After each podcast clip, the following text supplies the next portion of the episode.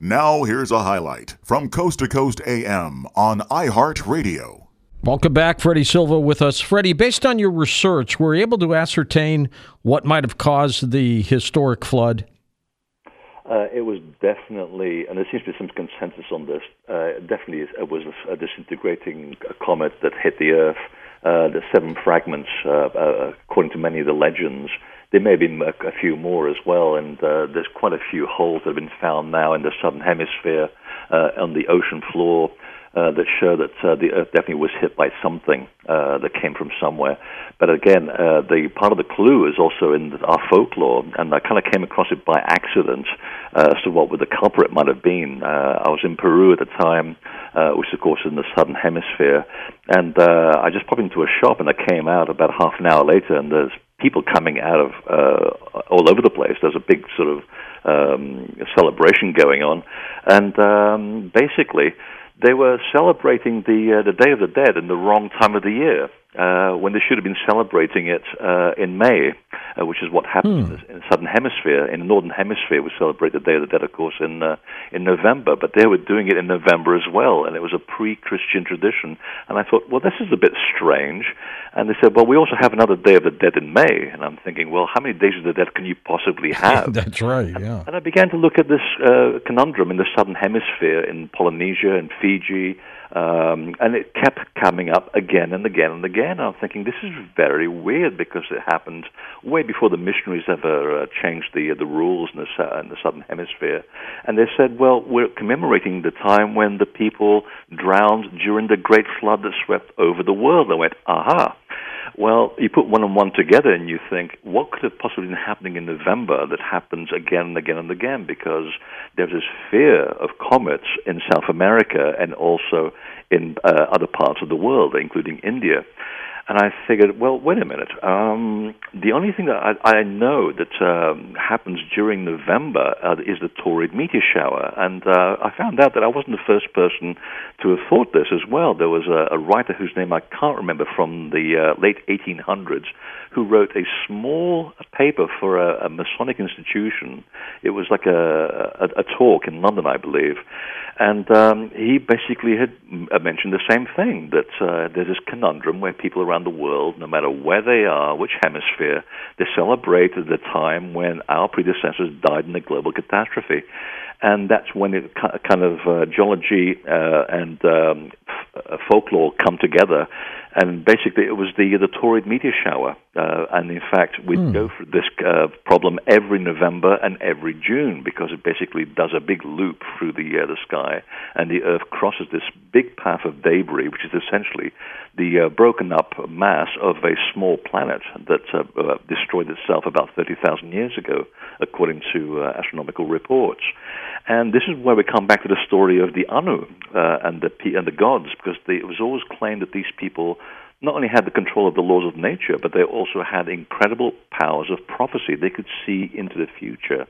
And it happens in uh, the Hopi traditions, it happens in Polynesian traditions, and in Egyptian traditions that uh, these people could see 300 years into the future. And they said, you know, we are going to be crossing this meteor stream again at 300 years from now, and this is the time when big chunks are going to be coming our way. Oh boy! And, and in the meantime, the uh, they were telling the watchers around them, the uh, the craftspeople, uh, you, ne- you need to basically get the renegade watchers under control, and especially their bastard offspring, the Nephilim, which, by the way, means Orion in uh, Aramaic, uh, which is a clue as to uh, where these people are connected to. And they said, if you can't rein these people in, who are basically eating humans alive, they're teaching them warfare, they're teaching them all kinds of bad things that you shouldn't be teaching people. Um, unless you can rein these people in, we're going to have to destroy the earth, and we're going to use our given powers to basically divert some very large chunks of rock, which are going to be floating through anyway. So they sent them our way. They basically were able to use their power, their will, to basically make sure that uh, the chunks would hit the southern hemisphere in all the deepest parts of the ocean to generate a massive flood.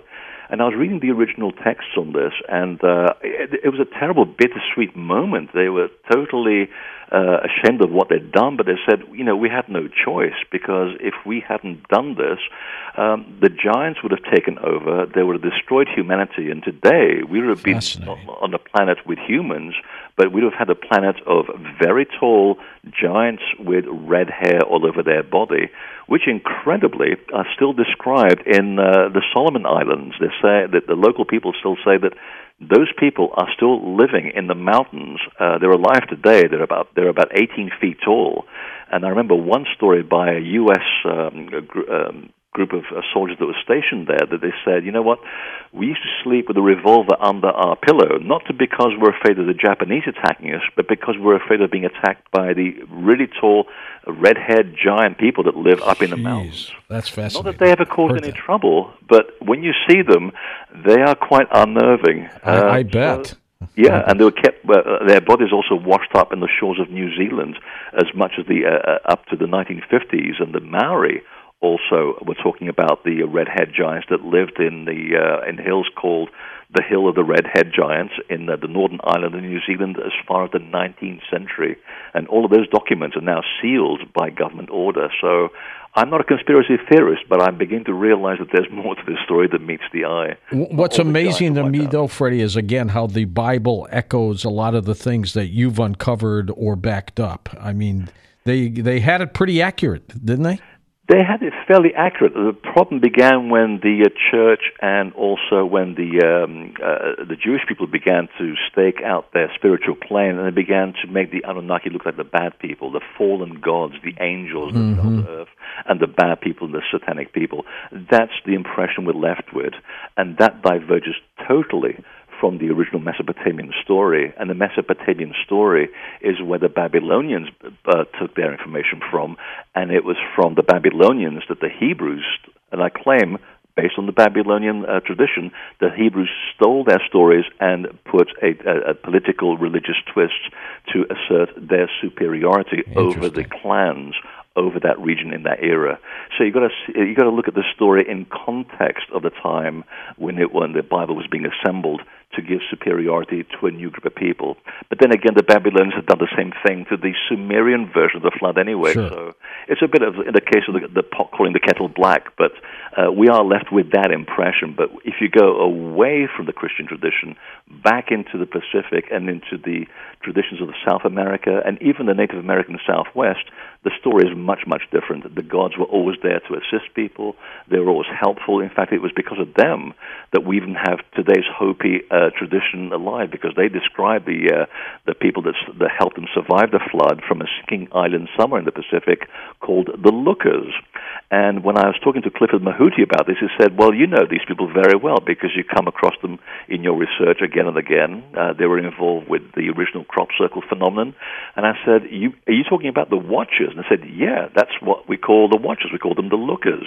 They're the ones that helped us come to uh, the southwest of America from a sunken land in the middle of the Pacific, somewhere in the region of today's Samoa.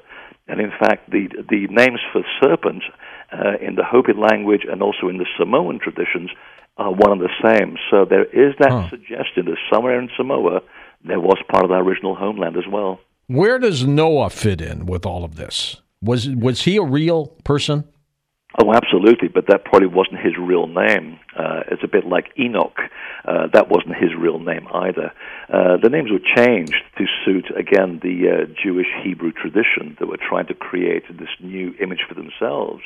Uh, but Noah essentially was one of the, um, uh, he was the grandson of Enoch, I believe. Um, and it, he also looked very, very unusual. Uh, he was a bit different from ordinary humans. So if you go back uh-huh. to his great grandfather, who was uh, Enoch, or his real name was uh, Emed he was actually one of the children of the Anunnaki. He was a scribe. And uh, he was being told by the Lord Anu to prepare his great grandson for the great flood, which would be arriving in 200 years from now. Because they knew they were going to direct a part of the comet. Exactly, and that Huh. story also appears in the Egyptian traditions as well. Uh, the the original gods, the uh, followers of Horus, who whose nickname was the Shining Ones, which is the nickname of the Anunnaki and the Watchers, um, were being told, yes, uh, there are large fragments coming this way. We need to build uh, some repositories which are going to withstand big waves, and and that's where the pharaohs said, um, "Can we get the astronomers in here, including Thoth, or his real name was Jehuti? Uh, get the ibis-headed god in here. We need to build some large buildings to put all the information so the survivors can pick up where we left off." And that's where they began to build pyramids, and that's actually in the ancient Egyptian texts. This is fascinating. It is. Now, where does God fit into the picture here? Because, you know, we were raised all along as we were kids that, you know, God instructed Noah to build the ark, that he did this, that he did that. Uh, even though I believe in a divine creator, it makes you wonder what the relationship of God was during those days. Well, that's where uh, the late Laurence Gardner comes in very handy because he had some wonderful access to information that we don't have. Uh, he had access to libraries where there are books that uh, museums would like to get their hands on. So, of course, he, he has to be very careful about, or he had to be careful about his sources. And I had a chance to talk about uh, this with him a few years ago when he was still alive. And uh, he made a very good point that originally, if you read uh, the Genesis story as it is today, he said that originally it wasn't a god, there were gods, plural.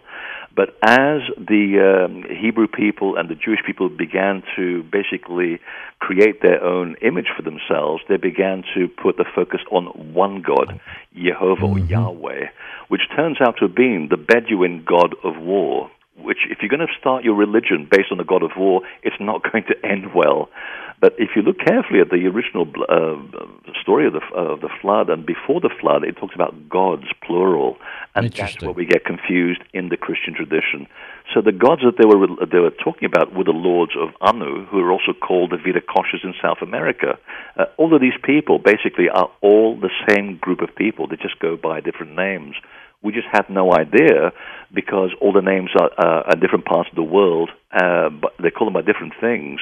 It's only when you travel as much as I do and ask the local people what they're talking about and what they mean, they're saying, well, those actually aren't the real names. They were actually titles of office. And once you look at the titles of office, the titles overlap, and that's when you realize this is a global brotherhood that they had here. So originally there was gods. There wasn't just a god. And I agree, there is a creator god that's out there somewhere, and probably inside us as well. But what they were actually describing in the Bible originally was the group of gods called the Anunnaki that then get demonized in order to, well, in order for political reasons. Is that why the Greeks always had their series of gods as well? Well, that's where it gets a bit more confusing. Now, as soon as we start getting to the historical era, we have to now look at where the Greeks were getting their information from. And uh, they were spending a lot of time in Egypt, uh, I'd say about three and a half thousand years ago now. And uh, by this time, Egypt has already faded quite a lot. So the priests know that their time is up. They're going to start giving the information to the Greeks. Now, the Greeks are having a hard time trying to translate from uh, Egyptian into Greek and also to spin the story in a way that they can sell to the Greeks, because obviously cultural differences come into play here. And they began to actually mythologize the gods in order to attract the attention of their population. So, in order to understand what the Greek gods were up to, you have to understand the basis from where the stories come from, and that's the Egyptian gods. And then it makes a lot of sense, because by the time you get to the uh, Romans taking what the Greeks had said, now you've got a complete mess. Nothing makes any sense because you're so divorced from the original texts that now everything is mythologized. But the original story, the Egyptian story, they said, no, it wasn't a myth. These people were real physical beings. And in the uh, Turin Papyrus, they can actually date all the lineage of these physical people going back to 36,000 BC. Wow. Exactly. Uh, and that gets a little problematic for archaeologists. But to the Egyptians, they said, no, these people used to live a long period of time. Uh, one of the original gods, which is Ra, not just the god of the sun, but a god, uh, a physical person, he lived for over 800 years. And the Sumerians also had enormous timelines when they said, yeah, people back then were living enormous time spans. Uh, we can track our lineage to back to over 140,000 years. They didn't even blink when they talked about this. So when you start looking at the original seals upon which all of these uh, timelines are written, you begin to realize that the story of humanity is far, far older than we're being told. Listen to more Coast to Coast AM every weeknight at 1 a.m. Eastern and go to coasttocoastam.com for more.